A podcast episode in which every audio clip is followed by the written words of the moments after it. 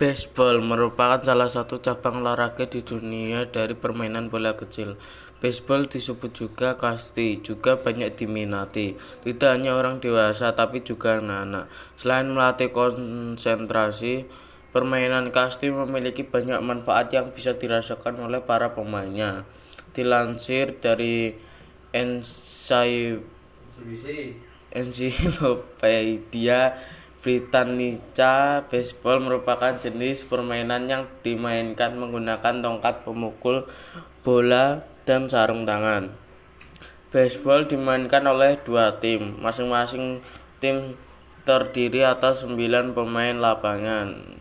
Tim berganti posisi sebagai pemukul dalam kurung menyerang dan pemain lapangan dalam kurung pertahanan bertukar tempat ketika tiga anggota tim pukul dipadamkan.